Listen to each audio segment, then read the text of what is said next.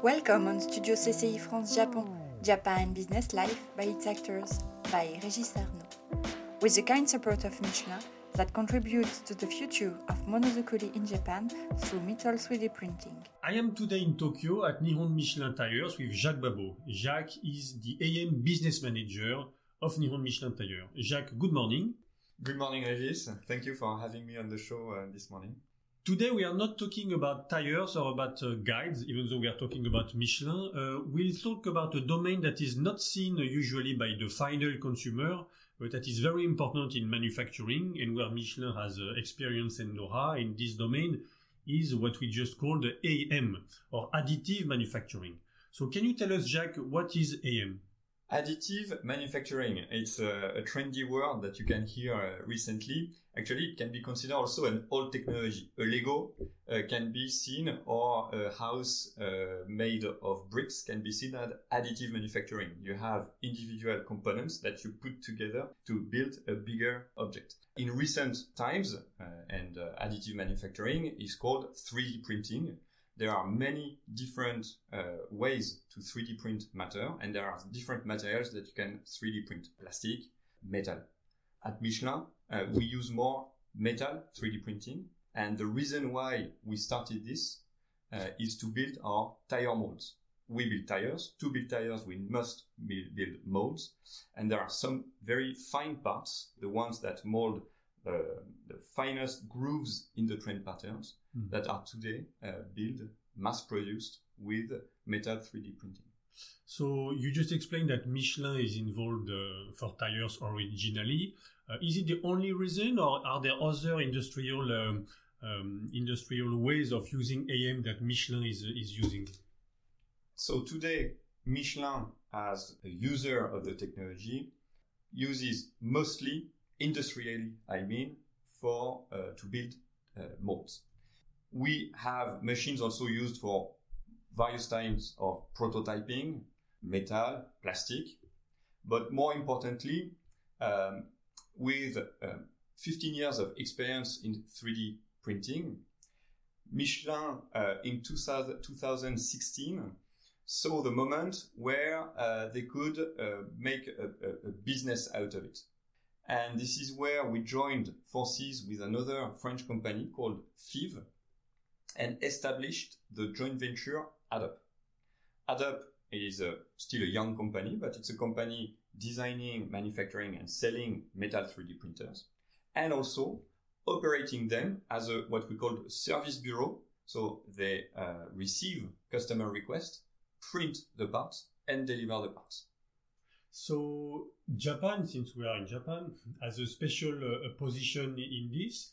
Why is Michelin uh, Japan involved? Why and how? Yes, the joint venture I just mentioned, AddUp, currently has offices and operations in France and US, but still uh, nothing in uh, in Japan. We Michelin uh, Japan, Nihon Michelin Tire, we have uh, a R&D center in Gunma Prefecture, Ota City, roughly 100 kilometers north uh, from Tokyo. And the key uh, and the key pole for uh, auto uh, industry in Japan. And a key pole, uh, we are located 50 kilometers from Honda headquarters and less than five, I think, from Subaru historic mm. workshop. And benefiting from this opportunity of having a R&D center, we discussed with AddUp and established a kind of technical center for AddUp in our uh, OTA site. And we call it the Atelier AM. The purpose of this atelier is to have a showroom to display uh, the, the machine and the environment in which you're supposed to use those machines in um, respecting high standards of hygiene and, and, safety and security, but also to be able to have uh, skilled engineers able to design and operate those machines. So I guess, uh, correct me if I'm wrong, but it seems like AM is a bit like what uh, CATIA used to do in software, meaning that shortening the time of study of a process of a machine by not making it virtual uh, necessarily, but at least making virtually a part uh, rather than trying many, many, many types. Uh, making one part through additive manufacturing and, and, understanding better this part. Am I correct in this or in this usage? It's definitely one of the strong points uh, and advantages of additive manufacturing. Uh, the idea that you can very rapidly go from uh, a, a, design 3D uh, object to an actual physical object. With conventional manufacturing means, you would have several operations of managing. Uh, must you, you need to uh, get the raw material, get the raw material, machine it. After you have post process, it can take days or, or, weeks. With uh, additive manufacturing, if everything goes well, because it's still a relatively demanding technology, you can print your part and get it the following morning. But there are many other advantages of the technology and uh, the, the, the, strongest, I would say, is probably the freedom of design. Mm-hmm. You have close to no limitation of how complex you can build uh, a part. At us at Michelin, we use part of this freedom of design. We wanted to bring better tires to the market, and so we had to, to put more complex geometrical shapes into our tread designs.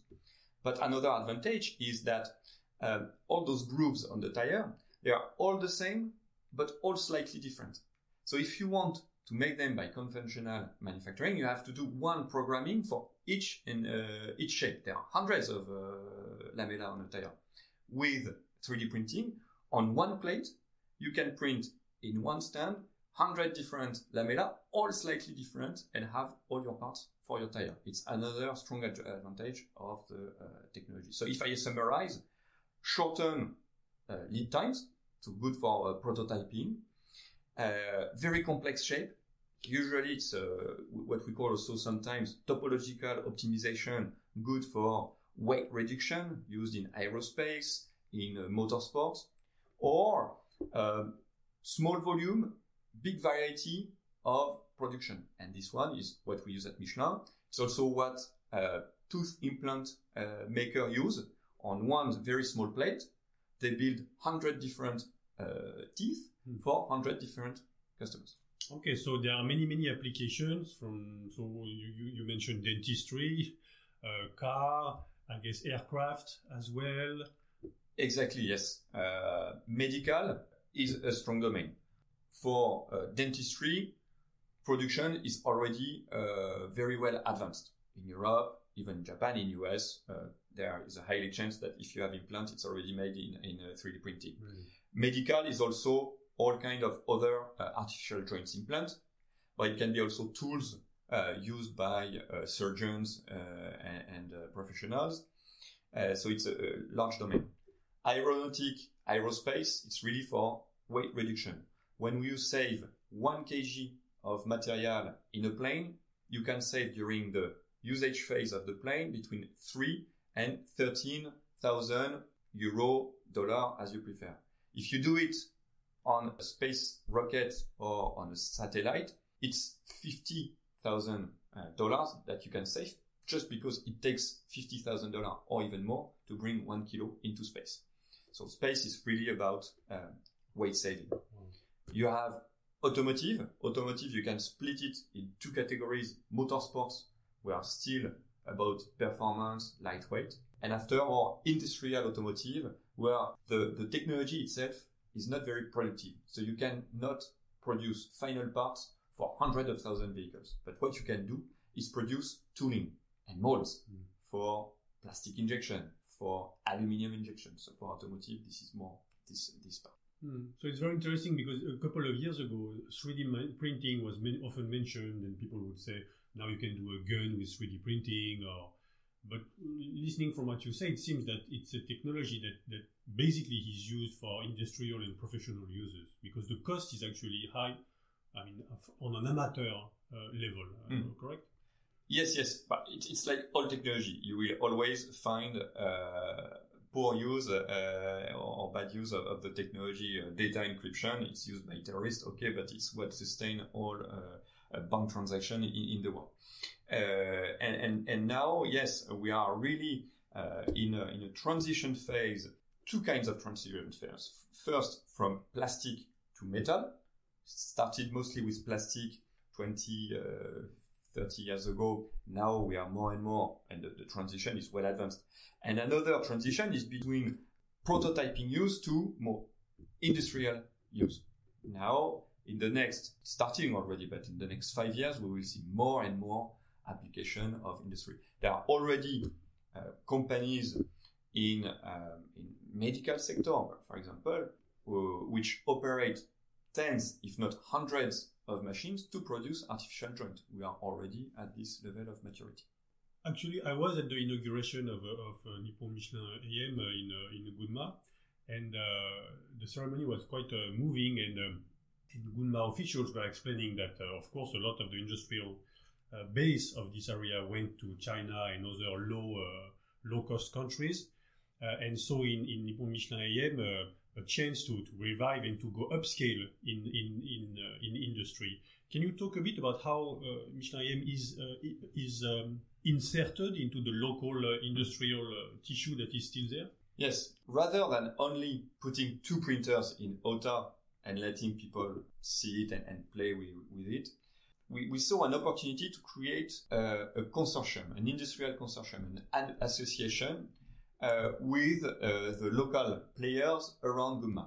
So it's a public, private, and academic uh, consortium.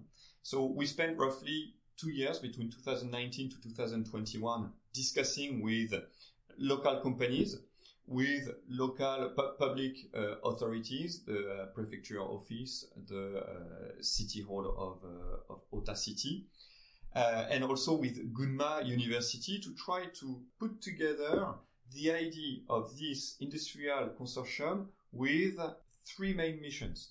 One about education, educating the new generation to this uh, new technology.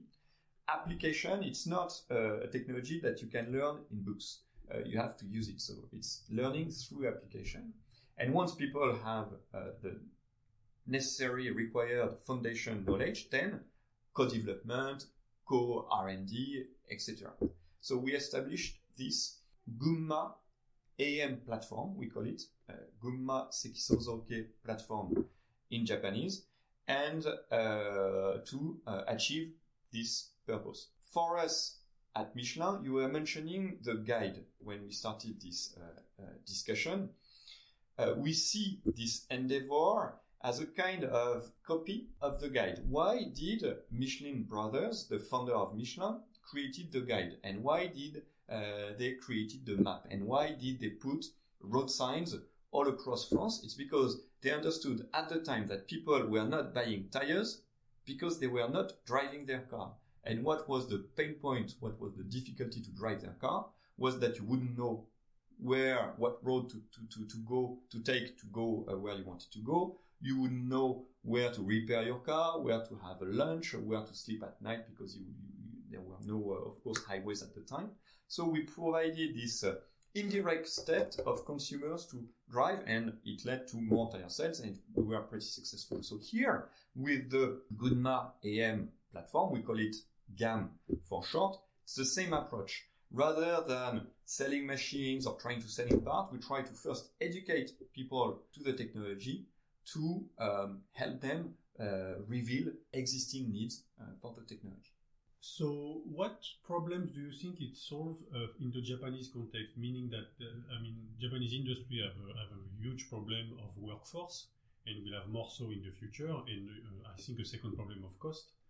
Um, do you think uh, this technology can help them on this on this front? Yes. Another reason why um, we think that GAM, Gunma platform, is uh, necessary and helpful for uh, Japan ecosystem is that Japan, compared to Europe or US, is relatively still behind in the adoption of the technology. As I mentioned before, it was all started in France and in uh, Europe and, uh, and the US with aeronautic and motorsports. Fortunately or unfortunately, I don't know, but those are not strong industrial domains for Japan. So as a consequence, in Europe and, and, and US, they started with aeronautic and uh, motorsports and pull different industries towards the technology since they started to have this know-how. It didn't happen in Japan. So Japan needs to increase that, their level of understanding. And another part of um, particularity of um, Japan monozukuri is the high degree of reliance towards craftsmen and uh, master craftsman, the, the takumi uh, in Japanese. And it's true that those highly skilled people can do with conventional manufacturing means marvels that no one else in the world can do.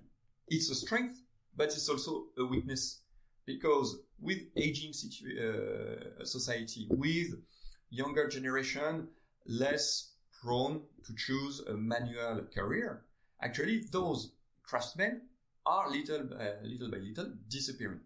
And it's a real threat that all uh, business leaders today have in their mind in Japan.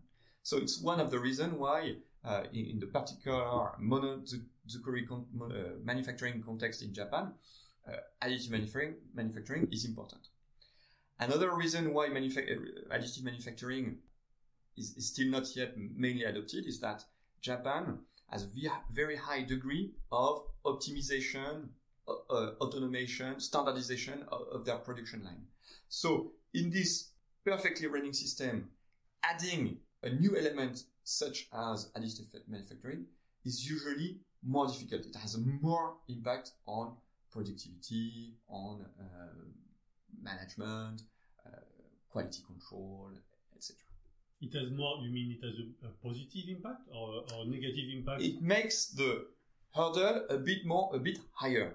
When you are not so standardized, uh, including a new process or process into the mix is not so difficult because all bricks do not fit so well together anyway. It does the job, but, but when everything is perfectly aligned, when you control uh, the, the production time of every step, when you control your quality, when you control your supply chain, everything, adding this new, uh, this new process tends to be more difficult.